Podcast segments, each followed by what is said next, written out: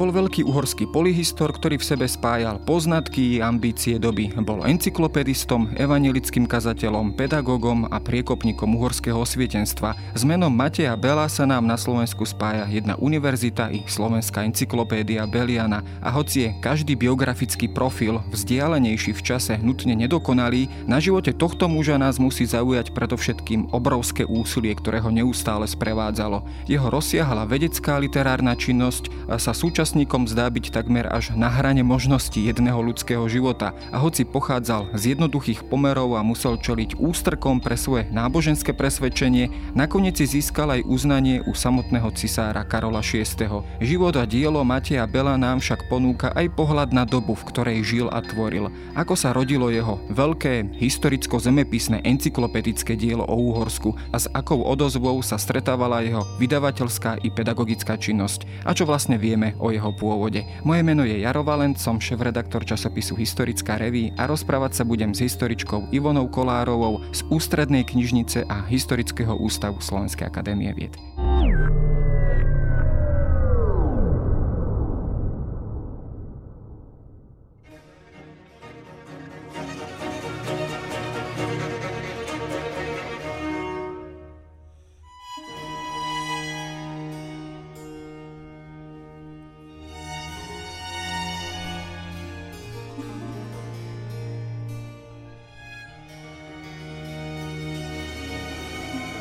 Pri mene Mateja Bela sa samozrejme častokrát zdôrazňuje jeho pôvod. Ten teda e, je trošku zahalený s nedostatkom informácií alebo nie je dostatočne osvetlený. Pochádzal teda údajne z jednoduchých pomerov. Jeho otec bol, myslím, funti, teda pochádzal, myslím, že z nižšieho zemianského rodu alebo z úplne jednoduchých pomerov. Čo teda o tomto jeho pôvode, pôvode Mateja Bela vlastne vieme? O pôvode a detstve Mateja Bela vieme relatívne málo. Dokonca poznáme len približný dátum jeho narodenia, to preto, že rodné listy v tom čase nejestovali a v cirkevných matrikách boli len dátumy mm, zápisu o krste. No a na základe viacerých zdrojov sa potom ustalil 24.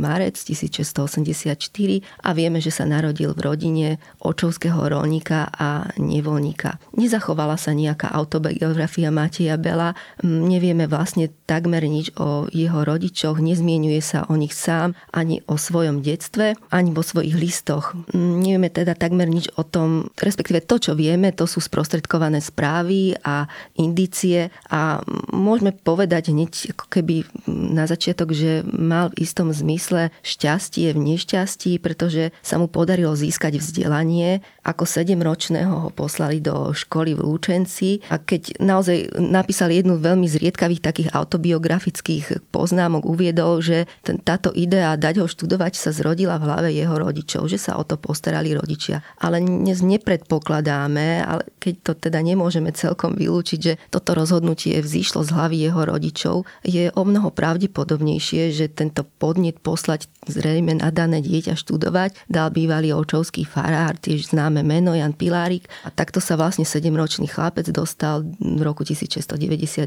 do Lučenca. Dnes si nesmieme predstaviť školu, akú poznáme dnes. Boli to privátne školy, financované šľachticmi pre šľachtické deti. A deti nevoľníkov sa takýchto zariadeniach teda mohli ocitnúť len celkom výnimočne.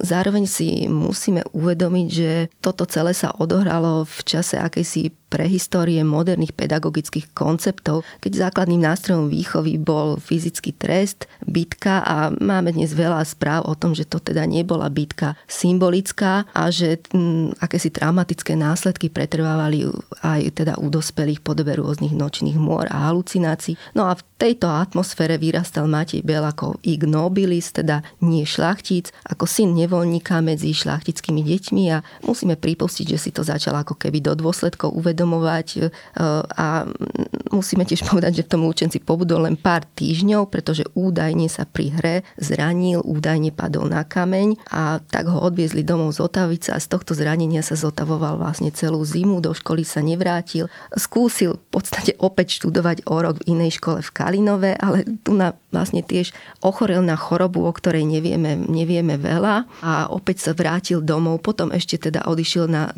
na ďalšiu školu v Dolnej Strehovej, tak tu už teda sa učil dva roky a v roku 1695 odchádza do Banskej Bystrice, kde sa zapisuje do gramatikálnej triedy na tamojšom evanielickom gymnáziu. Keď si takto preberieme tento jeho profil, e, alebo tieto, e, týchto zopár informácií a vzhľadom aj na tie pomery, ktoré vtedy, v tých školách takto panovali, tam predovšetkým za hlavným učebným nástrojom bolo asi takéto klasické memorovanie. Predsa len nevyvolalo to v takomto malom mladom chlapcovi skôr odpor ku škole, alebo naopak sa prejavovala možno aj spojení s tým jeho nízkym, e, teda naozaj jednoduchým pôvodom syna nevolníka, taká tá ambícia dokázať niečo za každú cenu a aj napriek tieto podmienky a tieto prikoria jednoducho si tú cestu vydobiť vpred. No, máme skôr správy o tom, že tieto podmienky, zrejme tá jeho pozícia akéhosi otlkaného outsidera, ktorý sa v podstate len dríloval akési poučky z gramatik, z katechizmu ňom vyvolal skôr odpor ku škole. Jeho životopisec Michal Martini napísal, že v gramatikálnej triede, teda približne vo veku 11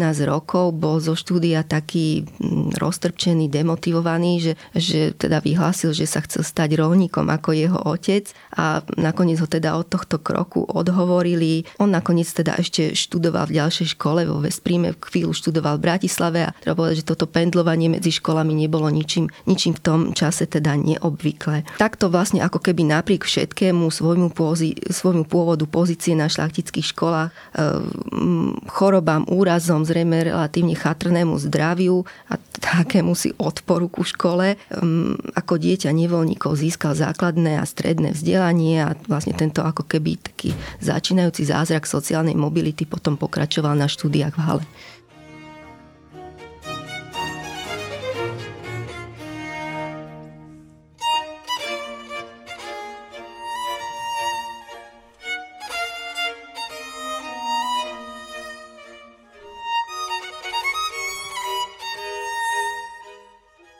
Práve so štúdiami v Hale sa teda spája taký, te, takéto jeho naozaj nadšenie pre prevedu, pre literatúru a tak ďalej. Bolo to spojené s tým teda, že sa tam naozaj už stretol s úplne iným prístupom, školským, pedagogickým prístupom, s úplne iným prostredím, ďaleko slobodnejším, kde sa teda mohol rozvíjať. E, teda toto prostredie v nemeckom Hale bolo v podstate pre to jeho štúdium aj ten ďalší jeho profil asi zásadné. Áno, presne tak. Táto etapa sa začala v roku 1704 a opäť tu treba zdôrazniť, že nebolo úplne samozrejme, aby synovia nevoľníkov sa vybrali na, na veľmi nákladné štúdia za hranice monarchie a to bolo potrebné nejakým spôsobom vybaviť, čo presne znamenalo získať rôzne dary, štipendium, zabezpečiť, aby cudzieho chlapca na univerzite niekto prijal a niekto to sa postaral o tie jeho prvé kroky. A potom treba povedať, že takéto študentské peregrinácio nebolo len jednoduchou cestou za získaním akademického titulu, mohlo mať viacej zástavok na viacerých školách a v konečnom dôsledku bolo veľmi dôležitou, bolo formatívnou skúsenosťou, obdobím aktívneho príjmu ideí, utvárania pre ďalší život už viac menej stabilného nejakého vnútorného ideového nastavenia. Myslím, že v Belovom prípade to platilo 100% a mm, je tu možno ešte zaujímavá pre súčasníka ďalšia skutočnosť, že to samotné štipendium mu nezabezpečilo nič viac ako skromné a v našom vnímaní možno až také drasticky chatrné prežitie. V tohto obdobia už máme k dispozícii prvé belové listy, ktoré písal domov a máme teda už aj prvé autentické správy o tom, čo sa, čo sa tam dialo, v akých podmienkach žil, ako štúdium prežíval. Vieme, že teda po namáhavej ceste peši, prípadne na furmánskych vozoch, čo bol vtedajší vlastne štandard, si spolu s ďalším študentom prenajali vhodné ubytovanie, čo bola nevykúrená izba. Pravdepodobne nejedli častejšie ako raz denne a Bel doslova píše, že zasadli k stolu raz za týždeň, čo si pravdepodobne môžeme predstaviť ako jedno naozaj plnohodnotné jedlo. Zrejme sa to opäť nejakým spôsobom podpísalo na jeho zdraví, ale toto, toto provizorium netrvalo našťastie veľmi dlho v roku no, 1705. Bol to taký tvrdý tvrdý študentský život, áno, veľmi tvrdý áno, študentský to život. vzdelanie malo exkluzívnu hodnotu a tá cesta k nemu bola relatívne trnistá v septembri 1705 ale mal takéto šťastie, že ho prijali na celodennú stravu do Halského sirotinca. Tam nakoniec teda chodilo viac uhorských študentov. To štúdium nebolo také špecializované, ako dnes predstavovalo akýsi všeobecný základ humanitných vied, ale aj fyziky.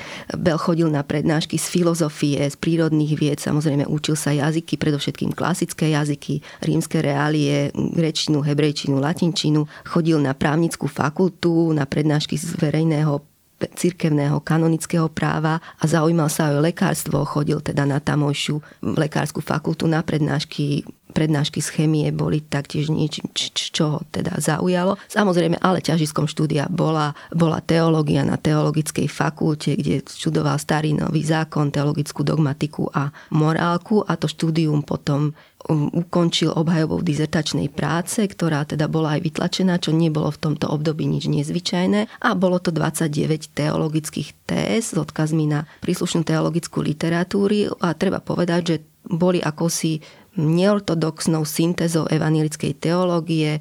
Tá dizertácia zdôrazňuje význam praktického kresťanstva a aktívneho kresťanského života, ktoré má byť nezávislé, interiorizované, nezávislé od cirkevných dogiem. No ja keď, som, keď sa pozriem práve do tohto obdobia, e, týchto jeho štúdí, a vy to vlastne aj zdôrazňujete vlastne vo vašej knihe, ktorá vám teraz vyšla o Matejovi Belovi, e, keď zacitujem celý titul Matej Bel, osobnosť, médium a transfer ideí na Prahu osvietenstva. Tam zdôrazňujete práve, práve ten moment alebo rozmer toho tzv. piety pietizmu, čo bolo také uh, jednak akési protestantské hnutie, ešte teda v rámci protestantského vierovýznania alebo cirkvi dosť výrazné práve v tomto osvietenskom alebo vzdelanom prostredí, keď to takto zjednodušíme. O, o čo konkrétne išlo a vlastne prostredníctvom akých učiteľov toto hnutie na ňo najviac vplývalo? Áno, už toto vnímanie kresťanstva, ktoré sa prejavilo v Belovej dizertácii, môžeme v podstate označiť za pietistické a pietizmus bol relatívne komplikovaný a veľmi dôležitý teologický, ale aj politický fenomén a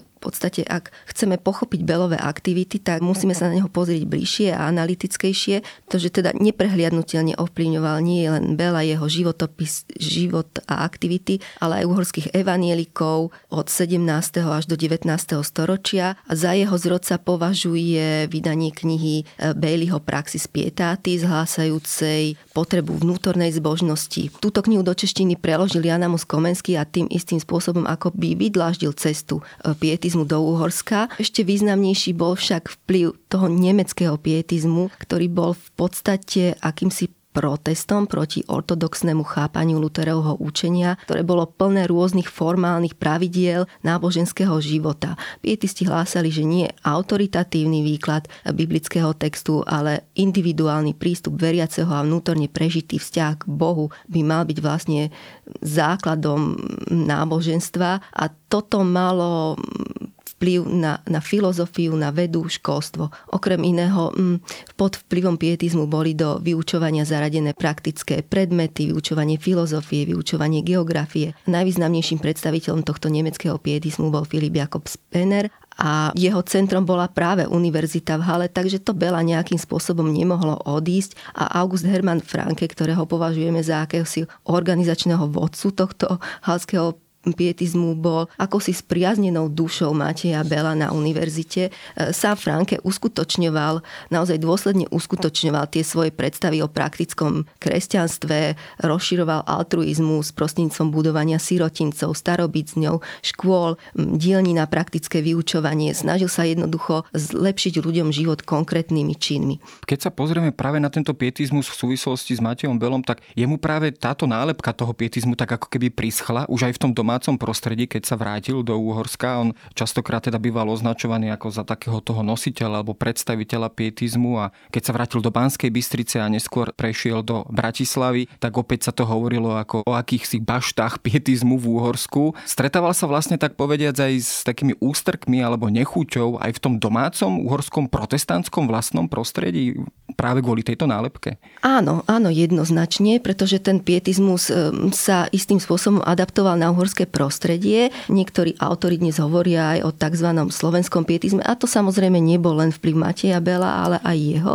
A ten problém v podstate spočíval v tom, že ten dôraz na individuálne pestovanú a prejavovanú zbožnosť posilňoval vlastne postavenie lajka na úkor duchovného a v podstate v istom zmysle predstavoval akúsi anarchiu, znižovanie autority superintendentov a v konečnom dôsledku ale oslaboval aj pozíciu tých evanielikov v rámci Uhorska, ktorá už samotná bola slabá, aj keby teda držali pokope. Čiže akúsi vnútornú konšteláciu tej, tej evanielickej konfesie. A prejavovalo sa to povedzme aj v tom pedagogickom prístupe, teda on už teda neskôr, keď pôsobil ako pedagóg, že teda naozaj sa odklonil od tých, tých tých zaužívaných e, systémových nástrojov, možno toho memorovania a podobne, že mal teda ten individuálnejší e, postoj alebo vzťah so, so svojimi študentmi. E, bol populárny takto medzi študentmi Matej Bel? Nevieme celkom presne povedať, či bol populárny medzi študentami, o tom nemáme žiadne také významnejšie zmienky, ale musíme teda vieme celkom jednoznačne konštatovať, že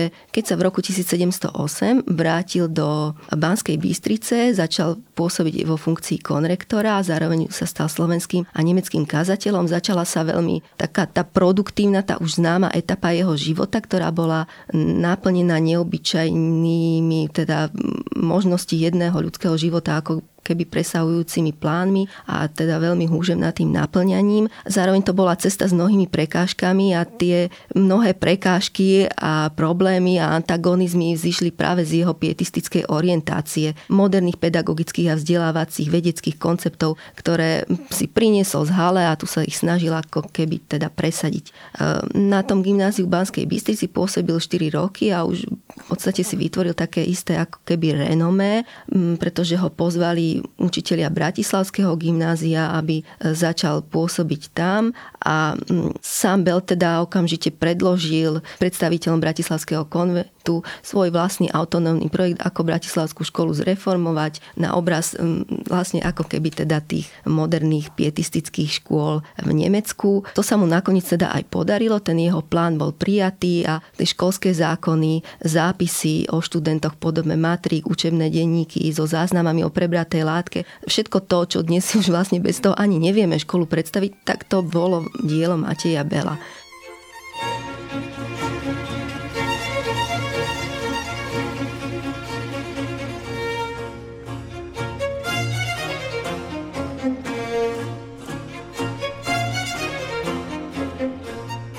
No popri možno tomto profile ako takého školského reformátora, ten jeho taký ďalší pra- profil ponúka obraz naozaj jazykovo nadaného človeka.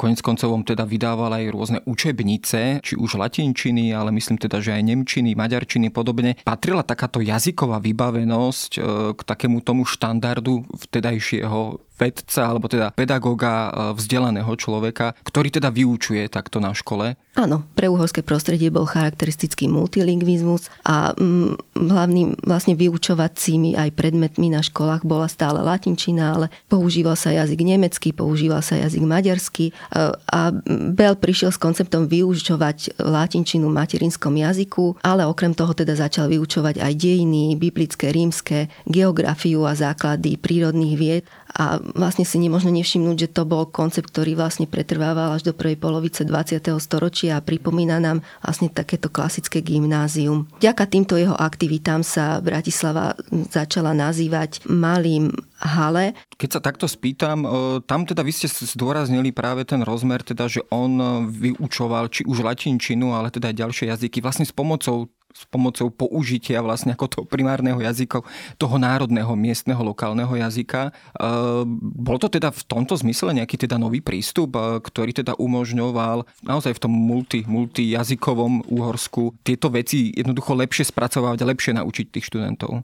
V podstate práve vďaka tomu modernému prístupu k vyučovaniu aj k vyučovaniu jazyka je Bell dnes považovaný za, za priekopníka mm, pedagogického realizmu. Presadzovaniu týchto svojich moderných konceptov nahradiť memorovanie jazyka modernejšími metódami, ako podriadil aj mm, svoje vydavateľské ambície, podaril sa mu vydať sériu jazykových učebníc, celkom sedem jazykových učebníc, ktorými sa v podstate snažil ako keby nahradiť tie klasické učebnice, napríklad Donáta alebo Komenského, tým jazykovými učebnicami, ktoré vychádzali z tradícií nemeckej školy e, a z pravidla to teda boli učebnice z pera Christofa Celária. Toto ale nie je všetko, čo môžeme o tom Belovom pedagogickom koncepte konštatovať. On v podstate zdôrazňoval tú staronovú antickú zásadu učíme sa pre život a nie pre školu a pripisoval veľký význam aj osobnosti učiteľa. Tvrdil, že učiteľ má byť láskavý a má byť veselý. Možno, že to bol aj dôsledok tých jeho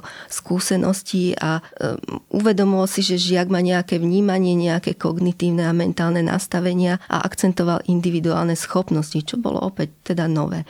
Učenie malo byť hrou a preveroval zásadu od jednoduchého k zložitému, od významových slov k abstraktným pojmom a vyzdvihoval názornosť, ktorá teda už sa vtedy vedelo, že je veľmi dôležitá pre zapamätanie, je dôležitá pre udržanie pozornosti. Práve v súvislosti s touto vydavateľskou činnosťou učebníc, jazykových učebníc sa o Matejovi Belovi, častokrát teda takí jeho neprajníci hlavne, e, vyjadrovali, že mohol pôsobiť tak povediať ako dnešnými slovami ako plagiátor, teda že len určité staršie vzory len kopíroval, prípadne ich doplnil iba o nejaké svoje úpravy, doplnky a nejaký svoj úvod. Bolo to naozaj tak, alebo bola to naozaj skôr všeobecná prax v tej dobe, že sa takto učebnice vlastne vytvárali? Ten problém je tak trochu komplikovanejší a má také vlastne ako zákulisie, ktoré spočíva v tých antagonizmoch, ktoré vznikali okolo Belovej osoby. V roku 1729 vyšiel v Nemecku taký anonymný spis, ale bol to v podstate pamflet, e, e, ktorý, ale dnes už vieme, že vydal akýsi Sebastian Edzard a nazval v ňom okrem iného Bela jedným z najhanebnejších plagiátorov pod slnkom. On používa rôzne dehonestujúce prirovnania, okrem iného ho nazval ako Lose Vogel, čo by sme dnes mohli voľne preložiť ako nikto, Hochstapler. A on sa detálne zmienuje aj o jeho spisovateľských aktivitách a tvrdí, že modlitebná kniha je nehademný plagiát a menuje ďalšie diela, ktoré on doslova tvrdí, že, že on to len tak zmastil dokopy a že vlastne všetko nejakým spôsobom prepisuje od iných autorov, že jeho neprezentuje vlastne nič iné, len nejaká túžba po, po uznaní. Doslova on tam hovorí o takých ako keby egomaniakálnej nejakej jeho poruche a tvrdí, že on v podstate sa celý život len snaží ako zakryť svoj nevoľnícky pôvod, že je to nejaký jeho podstate doslova ako keby komplex a všetko v živote v podstate nejakým spôsobom podriaduje tomu, aby niečo dokázal. Treba sa na to pozrieť tak, že toho Edzarda nemôžeme brať úplne vážne. On reprezentuje pamfletistický žáner a vlastne všetko podriaduje jedinému účelu. E, v tomto prípade je to vlastne kritika pietizmu, pretože tam je ten kontext kritiky rozširovania pietizmu ako sekty v Európe. A zároveň je táto v podstate takáto ako keby antibelo filológia dnes pre nás dôležitou súčasťou toho príbehu, toho pochopenia, čo sa vlastne dialo. Je to dôkaz toho, že tie jeho úsilia mali v Európe nejakú odozvu, že boli, že boli známe. Etika citovania v 18. storočí už jestvovala, aj keď teda nemala tú, tú váhu, a, ktorú jej dnes pripisujeme a nemala tú formu, akú teda dnes používame. Modlitevné knihy, spevníky, katechizmy z pravidla neboli nové, boli dielom tradície, boli dielom inovovania tejto tradície. To platilo aj pre učebnice. Môžeme povedať, že Bell sa citovaniu zdrojov nevyhýbal, ale nebol ani dôsledný, ale pohodlne sa dostane do toho dobového štandardu, čo je z môjho pohľadu trochu väčší problém. On v notíciách, ktoré teda boli jeho najväčším, ale zároveň teda kolektívnym dielom, m, mm, okrem Samuela Mikoviniho, autora map, neuvádza žiadneho iného spoluautora, pritom ale vieme, že on bol hlavne zostavovateľom a vydavateľom tohto diela a tie texty mu dodávali jeho spolupracovníci v istej podobe, v ktorej on mm, sfinalizoval do toho konkrétneho zväzku. To obvinenie z plagiatorstva teda môžeme vnímať ako kesi zdôraznenie nedôveryhodnosti celej jeho osoby, ktorá teda údajne túži po uznaní a sláve. Samozrejme, že Bell sa bránil, viackrát sa voči tomu ohradil a spravidla tvrdil, že na ňom absolútne nezáleží, ale paškvilanti v podstate v konečnom dôsledku poškodzujú jeho zámer a ten jeho zámer to je verejno prospešné úsilie. To bola taká základná téza, s ktorou on teda pracoval celý život, že teda vôbec nejde o neho, vôbec nejde o peniaze, ale ide o to, aby um, proste vzniklo dielo, ktoré bude dôležité pre verejný prospech.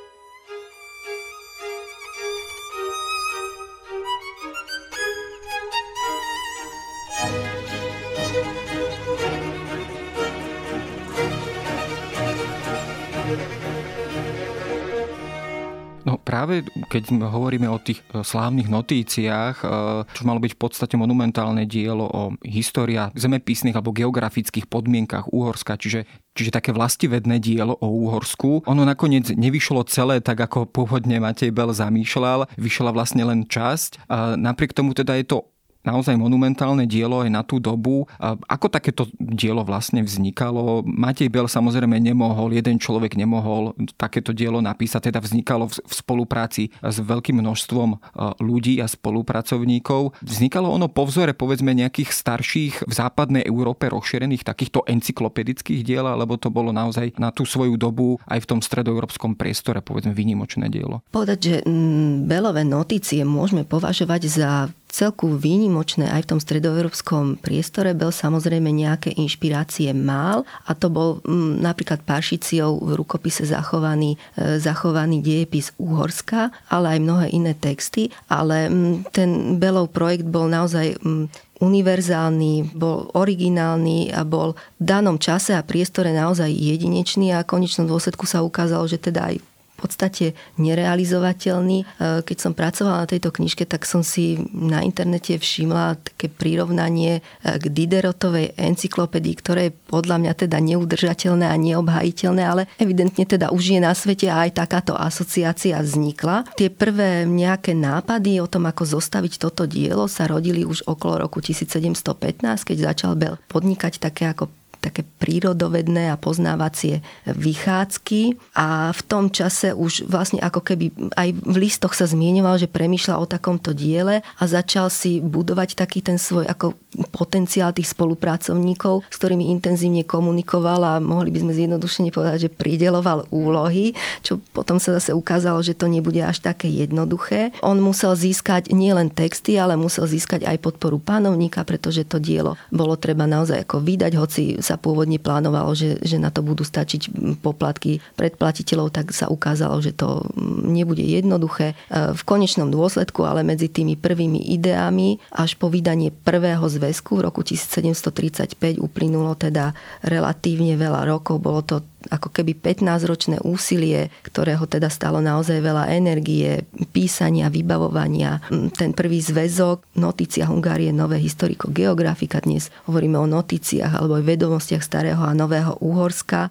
A do roku 1745 sa podarilo vydať ďalšie štyri zväzky aj keď teda plánovaných bolo ešte ďalšie, ďal, ďalšie dva a potom ešte jeden zväzok. A dnes vlastne nie sú len ako takou dobovou historiografiou, geografiou a etnografiou. Sú, sú akousi encyklopédiou, databázou poznatkov čias pred digitálnou revolúciou. Dodnes sa historici vracajú k notíciám ako k nejakému základnému prámeniu, s ktorým už samozrejme pracujeme kriticky. Nepreberáme všetky belové informácie, vieme presne, kde sa ona jeho spolupracovníci mýlili, ale je to nejaký veľmi dôležitý základ našich vedomostí o vtedajšom Úhorsku. Mali význam aj v dejinách e, kartografie, pretože teda vieme, že e, veľmi dôležitou súčasťou jednotlivých zväzkov boli mapy uhorských stolíc, ktoré zostavil Samuel Mikovíny a on vypracoval nielen mapy, ale aj rytiny miest a hradov a e, pri tom mapovaní on používal moderné metódy triangulácie, zemepisnú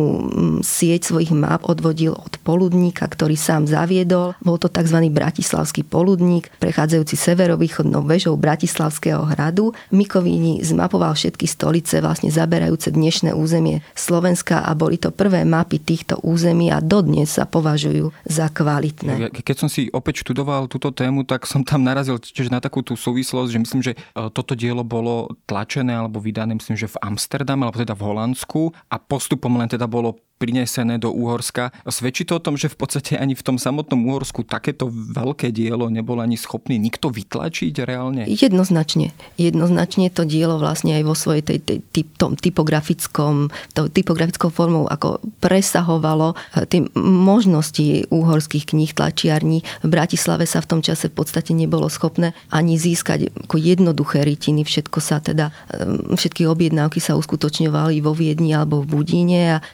nevedel si v tom čase teda nikto ani predstaviť, že by takéto dielo vyšlo, vyšlo v Úhorsku. E, to, to objednávanie typografických prác za hranicami monarchie bolo v tom čase relatívne teda bežné, ale vydávanie notícií malo ešte svoje vlastné špecifika, že tam naozaj bolo potrebné, bol potrebný akýsi kapitál, ktorý, ktorý bol jednak teda získal od panovníka, podarilo sa mu potom postupne dokonca získať podporu aj od, e, od e, rímskokatolickej cirkvi od pápeža a postupne sa teda dopracoval k jednotlivým zväzkom, ale stálo ho to mimoriadne úsilie. Postupne jeho spolupracovníci začali očakávať aj nejakú, volajme to odmenu za svoju, za svoju prácu, pretože oni opäť podnikali nejaké geografické rechádzky, oferovali svoj čas, oferovali teda e, atrament papiera, veľmi veľa svojej energie na to, aby tie texty, ktoré on nakoniec zostavil, vznikli a začal, začal mať problémy nakoniec nielen s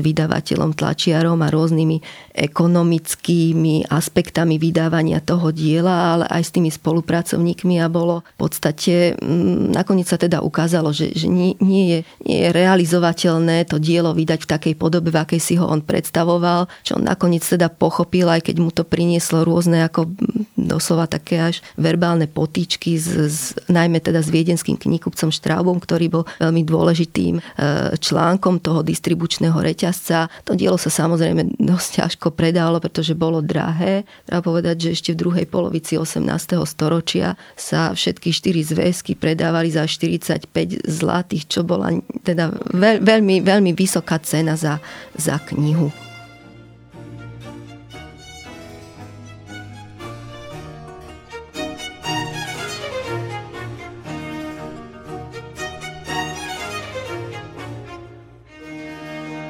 No, no, to tak asi býva, že keď sa človek pustí do niečoho naozaj veľkého, tak skôr či neskôr v tých medziludských vzťahoch prichádza aj k nejakým konfliktom a, a, a problémom a podobne. Ale napriek tomu toto dielo ho, tak povediac, aj vyšvihlo na tej, povedzme, na tej spoločenskej úrovni naozaj vysoko. Spomenuli ste teda, že prispel finančne aj panovník Karol VI.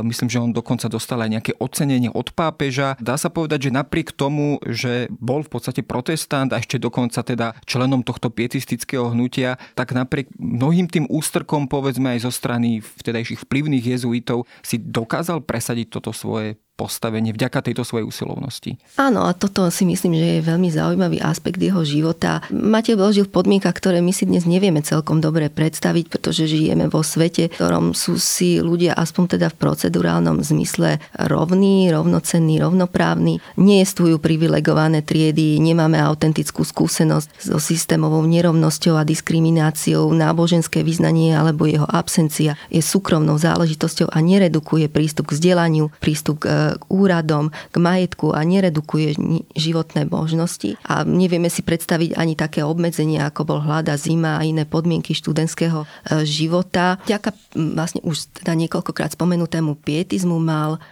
Bel, ale nie len problém v tom, že teda bol evanielik a že sa musel nejakým spôsobom presadzovať ako príslušník len tolerovanej konfesie, ale mal relatívne veľké problémy presadzovať svoje myšlienky aj medzi príslušníkmi svojej konfesie, hoci teda v tomto období nejestvovalo nejaké aktívne prenasledovanie príslušníkov nekatolických konfesí, ale stále jestvovala diskriminácia, ktorá sa prijavovala v mnohých oblastiach života a jednou z nich boli aj cenzorské konflikty pri vydávaní a rozširovaní nielen náboženských diel, ktoré nieraz teda aj kvôli cenzúre vyšli za hranicami monarchie. Moderné výskumy cenzúry nám dnes ponúkajú akési vnímanie evolúcie cenzúry od násilných fóriem k subtilným a možno povedať takým e, aj účinnejším metodám ovplyvňovania. Ehm, ich kompenzáciou potom boli vhodné stratégie písania, e, stratégie utajenej distribúcie diela alebo návrat k rukopisnému a teda vlastne nekontrolovanému médiu. A v tomto chápaní nie je cenzúra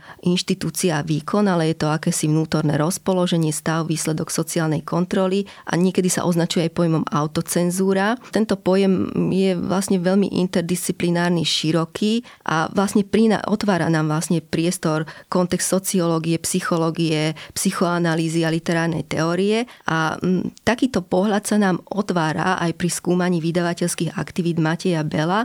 Ukazuje mm, nám, že ako spoločenská atmosféra, disciplinizácia, diskriminácia evanielikov a v neposlednom rade aj konflikty s cenzormi, ktoré teda Bell zažil početne, ho priviedli k tomu, čo by sme dnes mohli veľmi zjednodušene nazvať autocenzúrou, e, že si v istom zmysle akoby dával pozor. Vo vydaných historiografických pasážach aj v notíciách sa ako keby vedome vyhýbal istým súvislostiam, ktoré súvislostiam z dejín uhorských evanielikov, ktoré by mohli byť cenzormi dezinterpretované, označené za nevhodné, v konečnom dôsledku viesť akému si vyškrtnutiu alebo teda aj zákazu celého diela. 17. E, storočie bolo takýmto problematickým obdobím, bolo plné vojen, povstaní, náboženských sporov a hoci mal Bel preukázateľne veľmi veľa zdrojov, prameňov, ktoré mohol použiť, tak tie, tie pasáže o týchto udalostiach sú veľmi striedme, faktografické. Vlastne on štýlom nenatchnúť, neuraziť, opísal toto obdobie a je to v príkrom konflikte napríklad s tým opisom 16. storočia, ktoré je teda o mnoho bohatšie. Inými slovami teda musel urobiť určité ústupky vo svojej práci, vo svojom živote, aby takto úspel, aby, aby tento svoj životný príbeh dokázal doviezť aj do nejakého úspešného konca. Ešte jednu vec sme v súvislosti s Matejom nespomenuli a to je teda to vydávanie tých bratislavských, slávnych bratislavských novín, o ktorých teda tzv. nová pozoniencia, o ktorých sa teda hovorí, že to boli vlastne prvé noviny v Úhorsku. Vlastne teraz máme, myslím, že 300 rokov, čo boli e, vydávané, teda v roku 1721. Do akej miery sa na tomto projekte podielal samotný, samotný Matej Bel, lebo sa vykne sa o ňom hovoriť teda, že on ako keby celé toto zmajstroval a vymyslel, alebo je to len skôr, by sme mohli hovoriť o nejakej jeho účasti v tomto projekte. Teda do akej miery je tam tá autorská stopa Mateja Bela? Nová pozonienzia sú podstate veľmi zaujímavou kapitolou, hoci krátkou kapitolou uhorskej žurnalistiky. E, vo všeobecnosti sa teda považujú za prvé uhorské noviny, ale nemôžeme, respektíve nemusíme sa na ne pozerať len týmto fokusom. Noviny vychádzali v rokoch 1721-22, ako ste už povedali, a ten ich obsahový koncept bol univerzálny, prinášali hlavne aktuálne spravodajstvo, v podstate ako keby zapadli do toho vývoja európskej žurnalistiky, ale nezachovalo sa prvých 20 čísel novín, a nemáme teda mm, žiadne autentické správy o tom, kto bol vlastne zostavovateľom novín, kto bol autorom nejakej idei.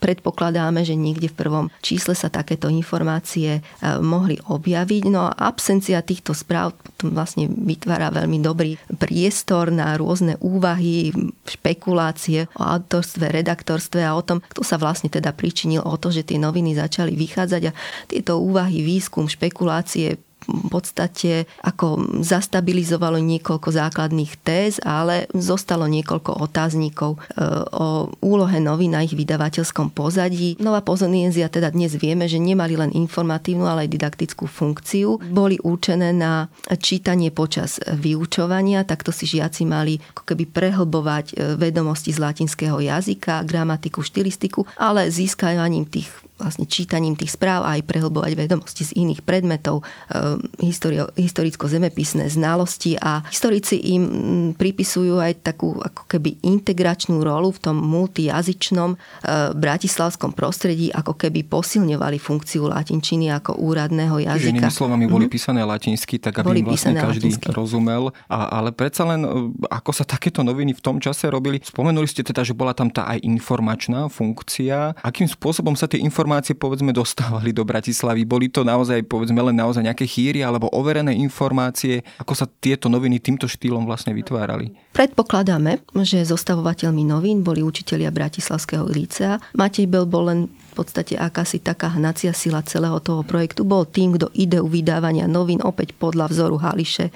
Zeitungen priviedol do Bratislavy školy, ale už Pravdepodobne on na to nemal potenciál, aby sa tomu aj viac venoval, ale učitelia Bratislavskej školy mali k dispozícii zrejme niekoľko nemeckých periodík, alebo teda periodík z inej časti Európy a z týchto vyberali správy a prekladali do latinčiny a takto, vlastne takto zostavili noviny, ktoré potom, ale nie len, že sa používalo pri vyučovaní, ale vieme preukázať, že naozaj malo odberateľov z celého Úhorska.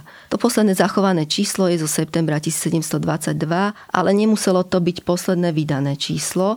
Ehm, nemáme nejaké správy o cenzúre novín a disponujeme takou ako sériou dohadov o tom, či vôbec ako na začiatku stálo explicitné cenzorské povolenie, pretože malo stáť a kto, kto na to vydanie dozeral a vlastne nevieme podložiť, čo sa vlastne stalo, či to bola nejaká všeobecná klíma, súhrn rôznych okolností, jezuitský dozor, nejaká opozícia, e, ktorá viedla v konečnom dôsledku k zániku tých novín. Dnes to jednoducho nevieme.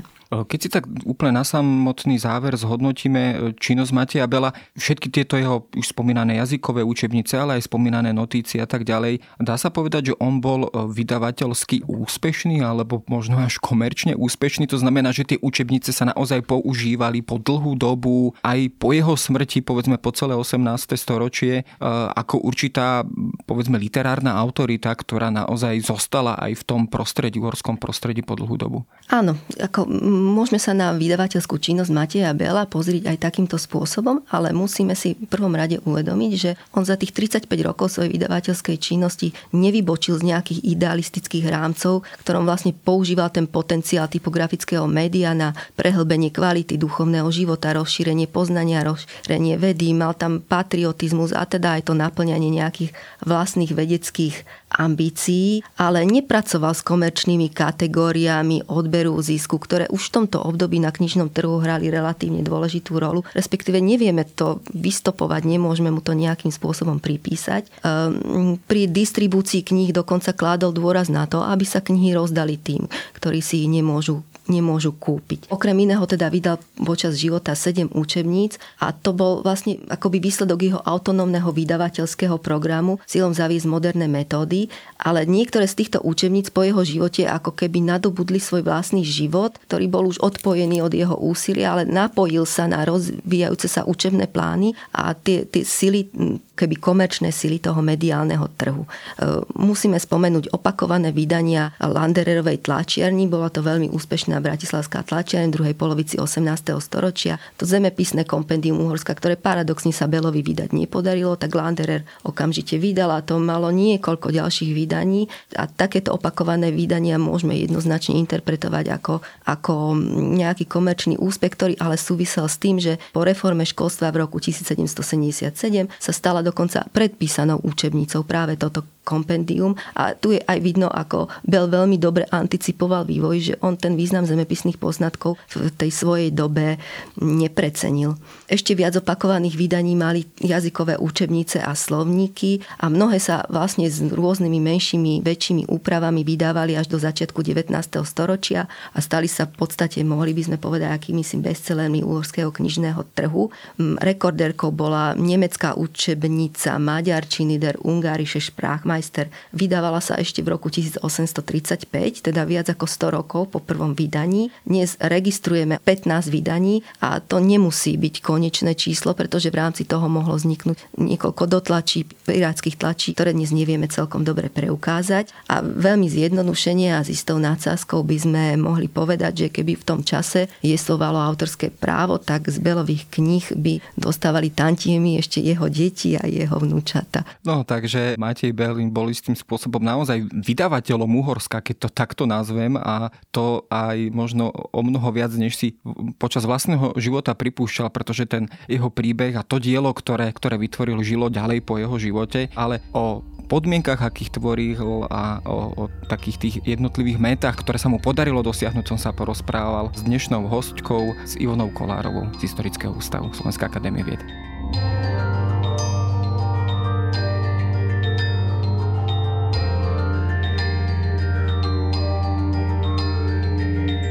To je na dnes všetko. Počúvali ste Dejiny, týždenný podcast denníka Sme a historickej reví. Podcast Dejiny vychádza každý týždeň v nedelu. Prihláste sa na jeho odoberanie vo svojej podcastovej mobilnej aplikácii na platformách Google Podcasty, Apple Podcasty alebo v službe Spotify. Všetky diely nájdete aj na adrese sme.sk lomka dejiny alebo historickareví.com. Ak sa vám podcast páči, môžete ho ohodnotiť. Ak mi chcete poslať pripomienku, môžete sa pridať do podcastového klubu denníka Sme na Facebooku alebo mi poslať mail na adresu jaroslav.valent zavináč petitpress.sk. Ja som Jaro Valent a na tvorbe tohto podcastu sa podielal aj Viktor Hlavatovič.